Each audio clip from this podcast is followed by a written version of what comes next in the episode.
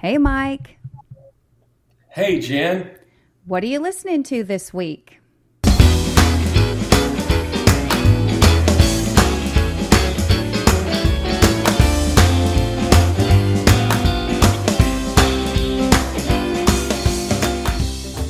Welcome to What Are You Listening to This Week, the weekly podcast where we talk about our favorite songs.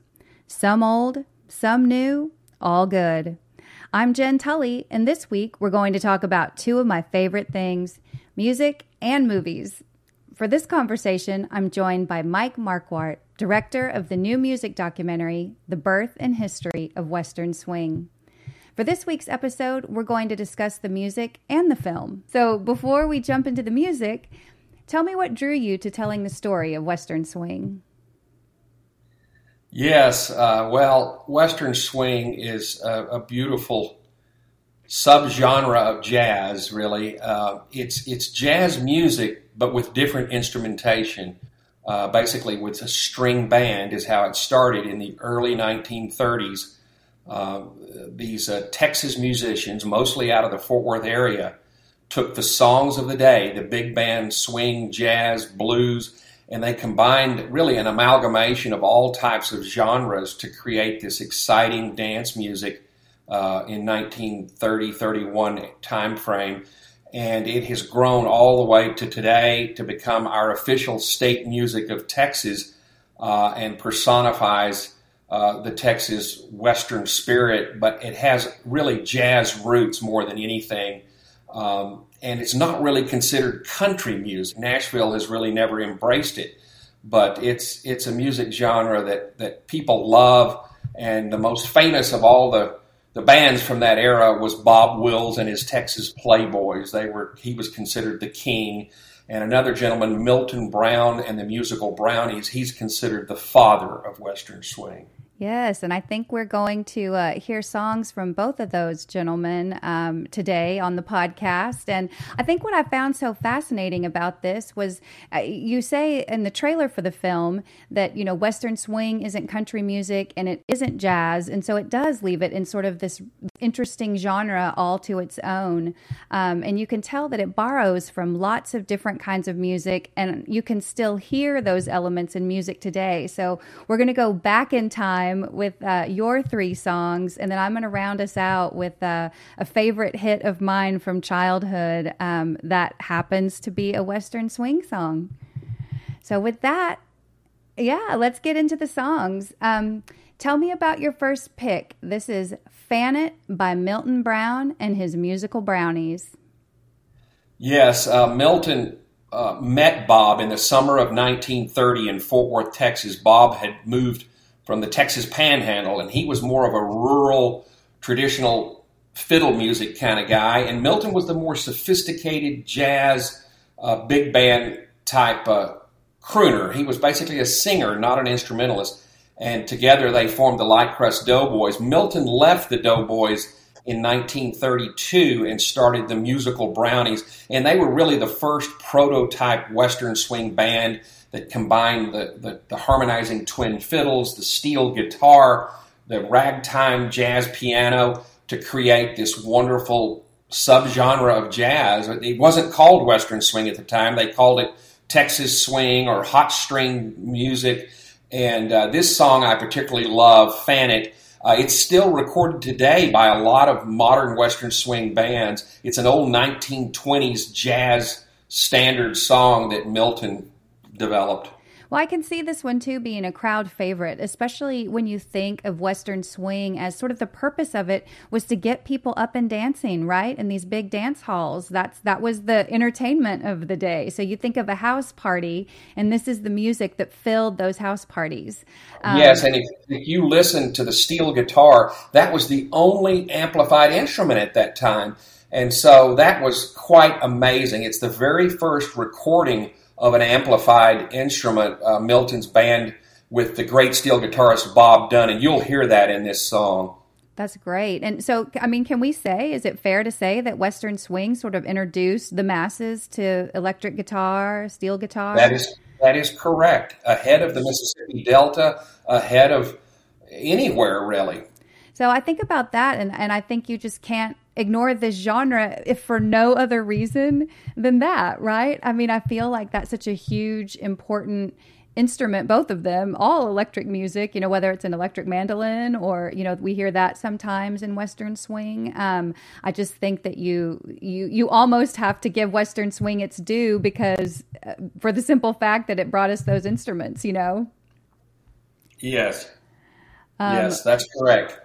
Well, and I think Fan It is such a fun song too because I, I noticed as I was digging into Western swing, there are some common themes. They sure love to talk about running around on your partner. they like to talk about breaking up and making up. Um, those were all common themes. And in Fan It, you get a little bit of that, and then you get a great fiddle break in the middle. And then I just love that chorus Fan it and cool it, honey, till the cows come home. that's right. That's right we talk about lyrics a lot on the show, and um, I think that Western swing certainly allows you to dig into lyrics in a different kind of way. They really, some of them are funny, some of them you can tell are, you know, from rural folks. Some of them you can tell were probably brought over from different countries.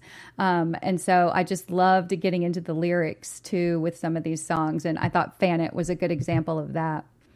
Now, for your second song, you picked a, a one that's near and dear to lots of folks. Um, it's called "New San Antonio Rose" by Bob Wills and his Texas Playboys. Well, Bob used to say in the lean years when he first moved from Texas to Tulsa, Oklahoma, he was basically chased out of Texas by Pappy O'Daniel, who was his previous boss at the Light Crust Doughboys. Pappy went on to become governor of Texas. You could write a whole documentary film just on him. He was quite the rascal. But he ran Bob out of Texas because he was jealous of Bob's success. And Bob in Tulsa uh, started the Texas Playboys. And this song, really, he used to say, it took us off of hamburgers and it put us on steaks. In 1940, they recorded this song in Fort Worth, Texas. Uh, New San Antonio Rose. It was an old fiddle tune that he had had for many years, and they put lyrics to it. And Irving Berlin published it. Frank Sinatra recorded it. It was a five million seller for Sinatra. It was a huge hit for both Bob and Sinatra in the 1940s. Well, and something interesting that I learned, um, and maybe you can help me understand too. I've always wondered what the difference is between San Antonio Rose and New San Antonio Rose. So that's question number one for you. And then number two, interesting fact, I also learned that Clint Eastwood recorded a version of San Antonio Rose back in his rawhide days. Um, so I thought that was really interesting too. And I think, again, just as we're talking about Western swing, any song that's been recorded as much as that one and, you know, has airplay still today, I think San Antonio Rose is a song that you could bring up to almost anybody and they're like, oh, yeah, I know that song. Um, so tell me, tell me what you know in terms of the difference between new San Antonio Rose and the original San Antonio Rose. Is there a difference? Yes, the original San Antonio Rose is what I alluded to earlier when I said it was purely an instrumental song in the beginning. It. was an old fiddle tune that Bob and his father had developed, and that was called San Antonio Rose. Uh, Irving Berlin heard it and said, "You need to put lyrics to this. This is a Got great it. melody."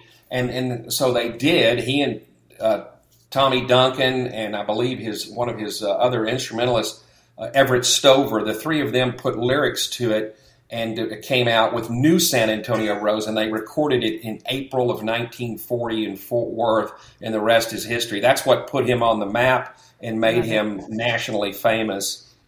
Well, and I love that you brought up Tommy Duncan too, because he was a big part of the band, and I love um, that they they have a, they almost have like a hype man in the band. You know when you think of like modern rap music um, there's always someone in the back like hyping up the lead singer. And you get that a lot in western swing. And i thought that that was a really cool through line too is that would you sort of have this hype man in rap music without having you know the old western swing tunes um, and i think that you know especially in new san antonio rose you get those rich big band horns that almost sound like a mariachi band um, you know the fiddles kick in towards the middle and you just have this rollicking song that you can see people dancing all night to you know that is correct. It was definitely Bob's band evolved into a true big band sound by 1940. It started out in 34 as purely a string band, but by 1940 he had 20 members in the band.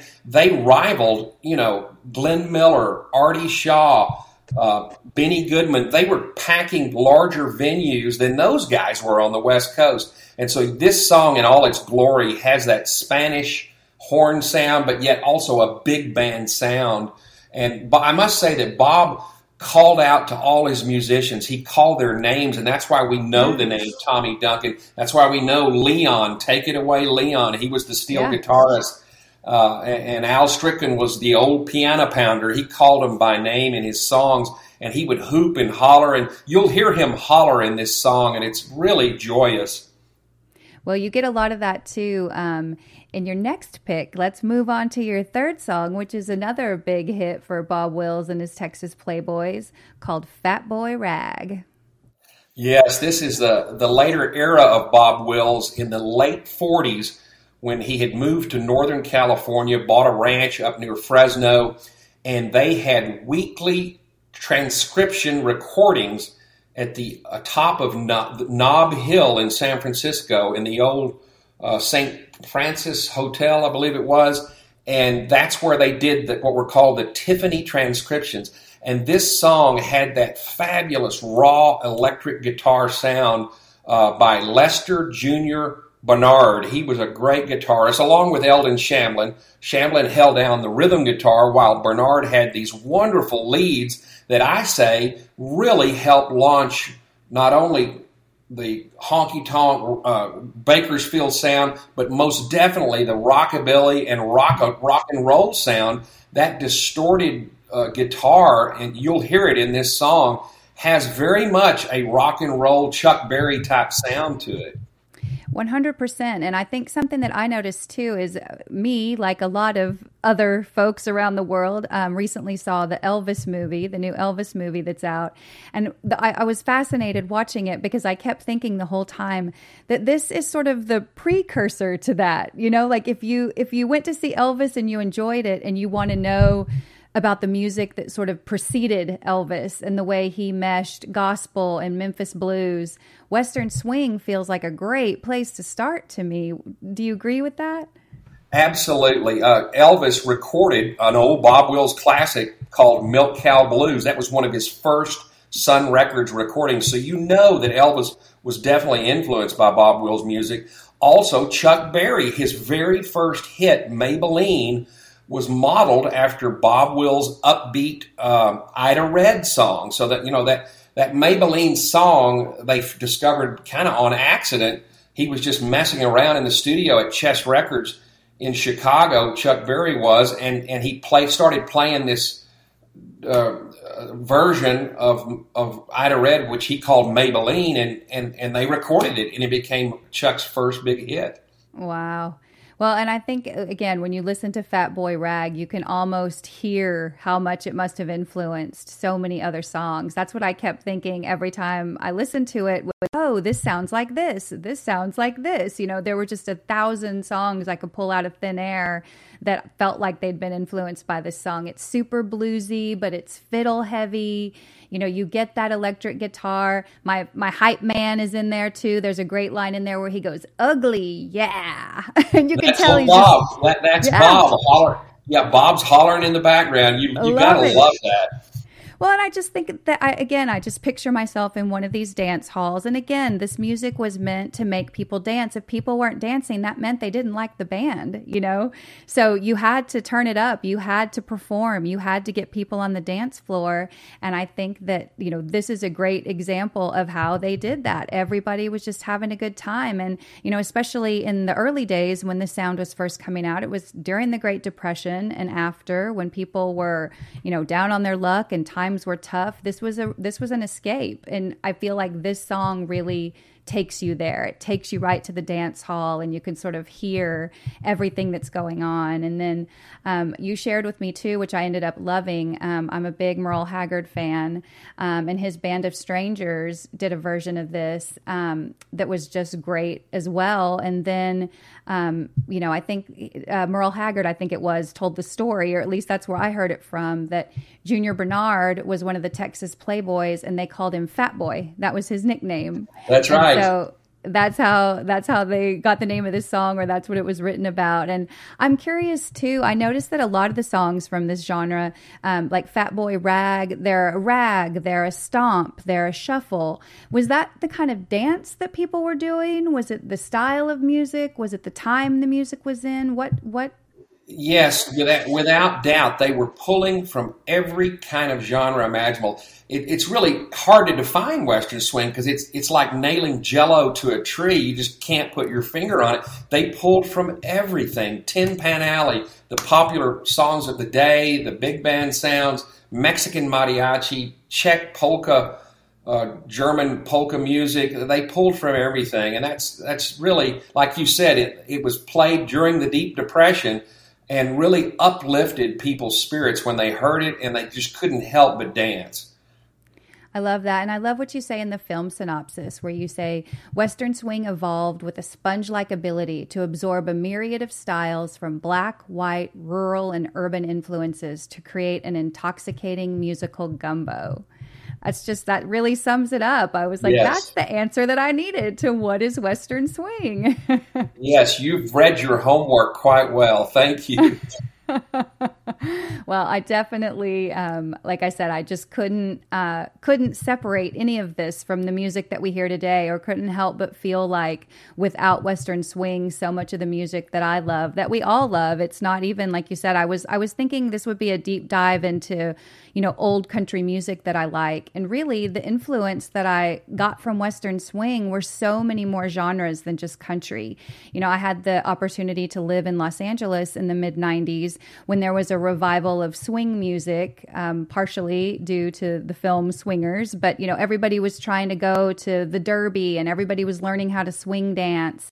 And although that tended to be a little bit more big bandy, it, there's so much Western swing and I um, I was thinking about that too. That none of those bands would have existed without Western Swing. Um, so I definitely think that there's just so much, and the, and again, there are so many covers. You know, so many of the songs that we love that are standards were covers of some of these old Western Swing songs.